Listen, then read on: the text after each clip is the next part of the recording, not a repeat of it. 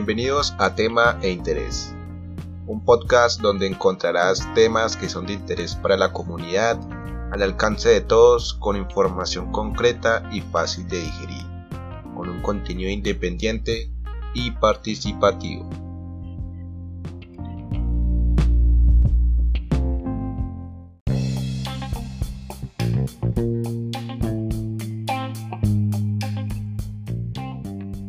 En este episodio nos acompaña Wally, abogado de la Universidad Pedagógica y Tecnológica de Colombia, con estudios en escritura creativa en la Pontificia Universidad Javeriana, diplomado en Derecho Internacional Humanitario de la UPTC. Ha dirigido y participado en la redacción de diversos medios de comunicación impresos y digitales director de medios de comunicación independientes. Actualmente director, guionista y editor del canal de YouTube Me Dicen Wally, así como en su sección Wally Opina. En este episodio tratamos temas de los 5 años del programa Me Dicen Wally en YouTube, de la reforma tributaria y del panorama político electoral colombiano. Y con ustedes, Néstor Felipe Leal. Bienvenido, Wally.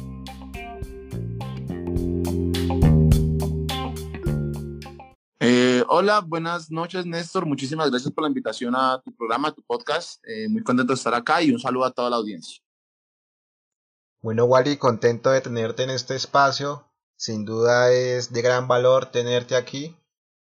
Eres un modelo a seguir en estos temas de comunicación, de información.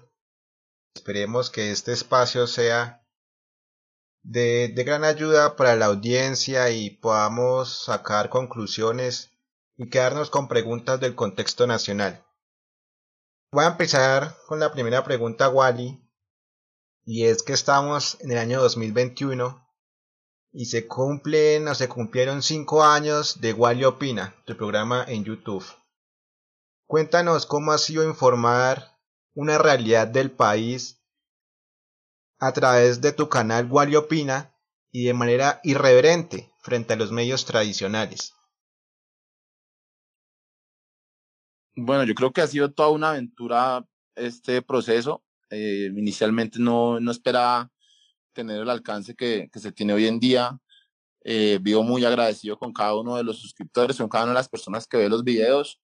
Y pues eh, al final fue una apuesta, una apuesta en un escenario en el que eh, hacía falta un espacio en el que se pudiera hablar de los temas políticos del país y de las noticias de la coyuntura nacional de una forma distinta como lo estaban haciendo los medios tradicionales. Creo que habíamos muchas personas que estábamos cansadas de la manera en que se presentaban, pues, eh, las noticias, de ver que había tanta parcialización ya descarada.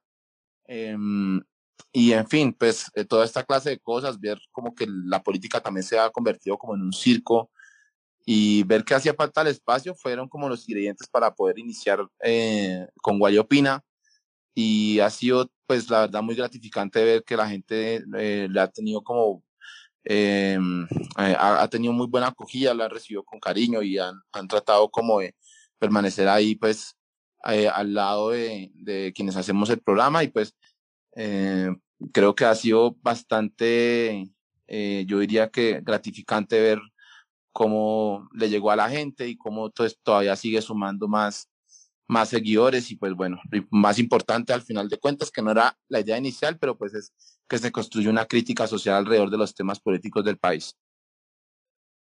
En ese sentido, un poco contrario a lo tradicional, Wally, el programa fue galardonado con el Premio Nacional de Periodismo Simón Bolívar, ¿cierto?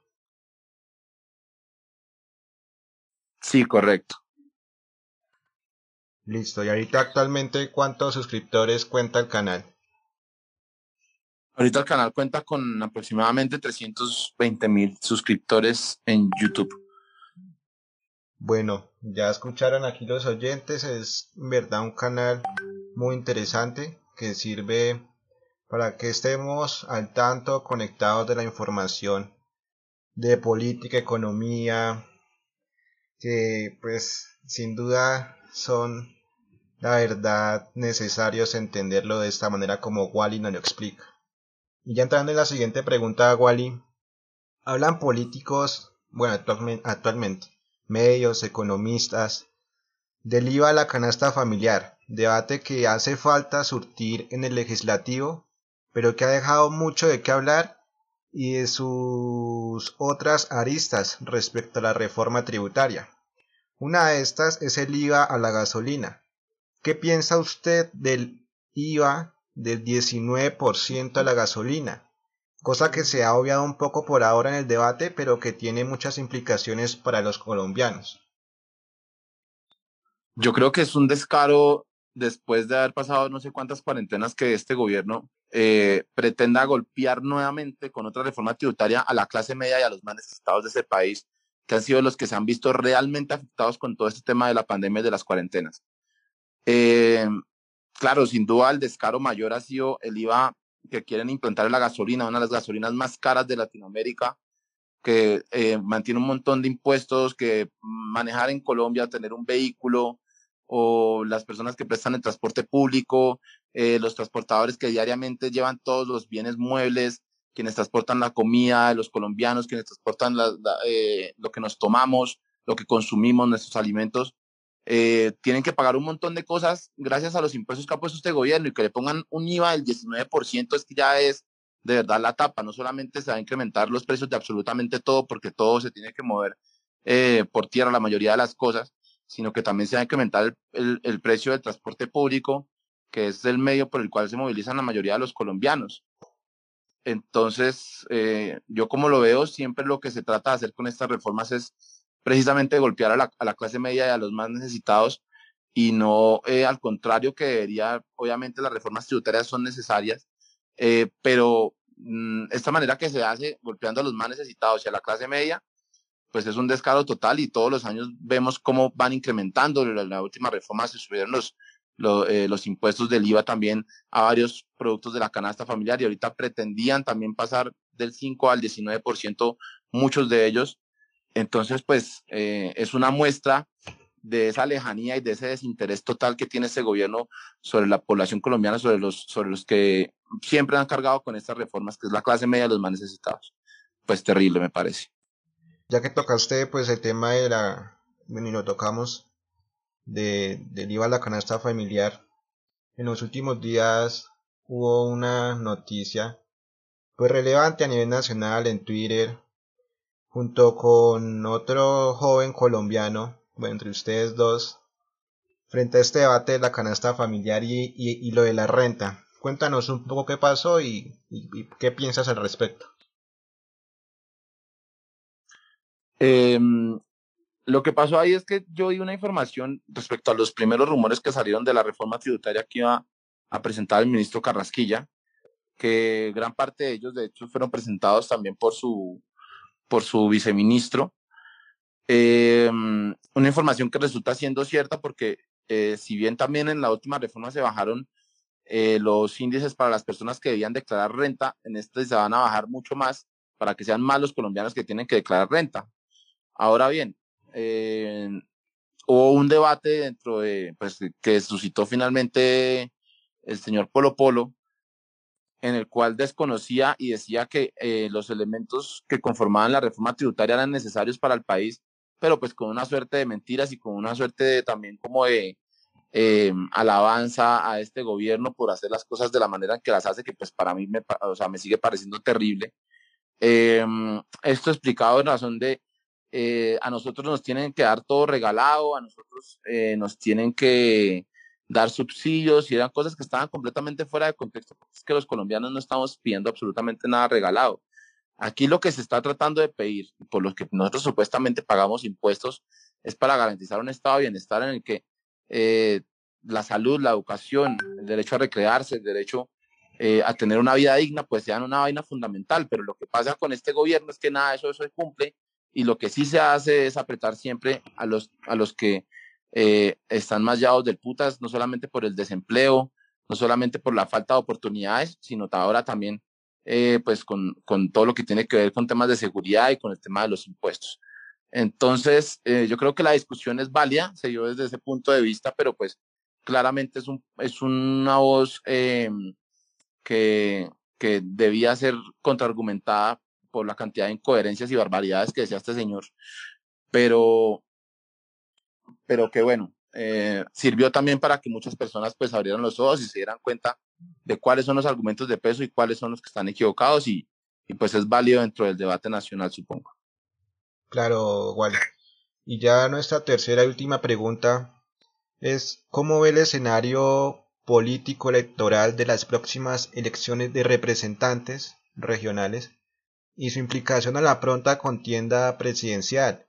¿Qué cree usted que se debe priorizar y cuáles serían esos retos que se deberían afrontar? Yo creo que lo más importante es que la gente deje de votar mal, porque es que si estamos llevados de putas así como estamos ahorita es por eso mismo.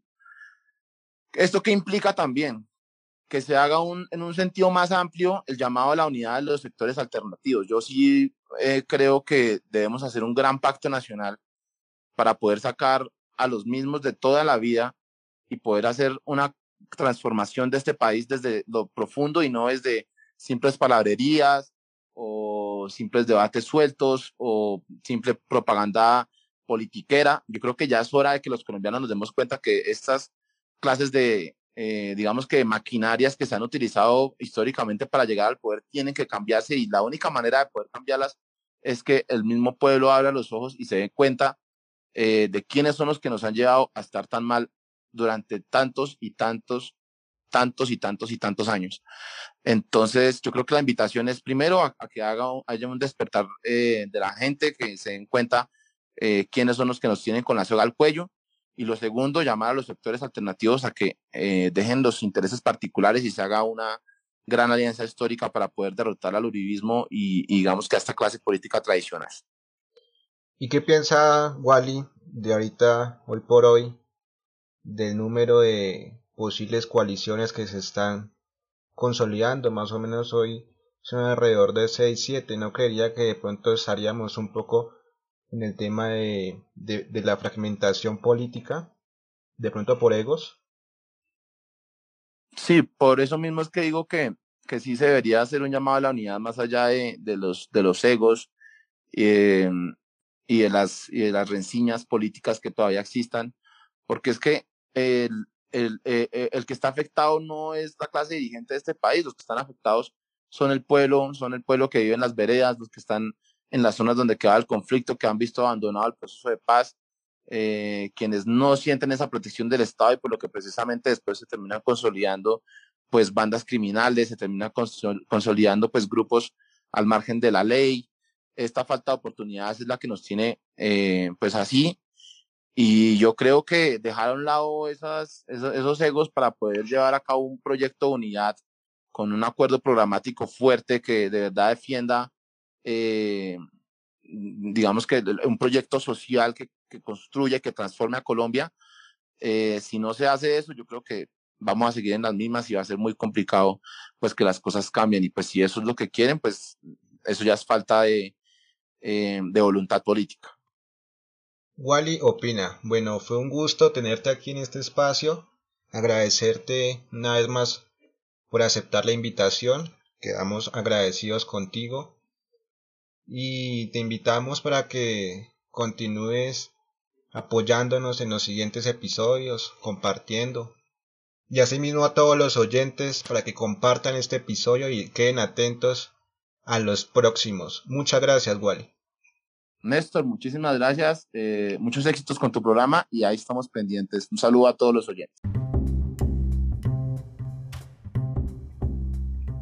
Nos vemos en el siguiente episodio de Tema e Interés. No olvides compartir el capítulo con tus amigos. Un abrazo.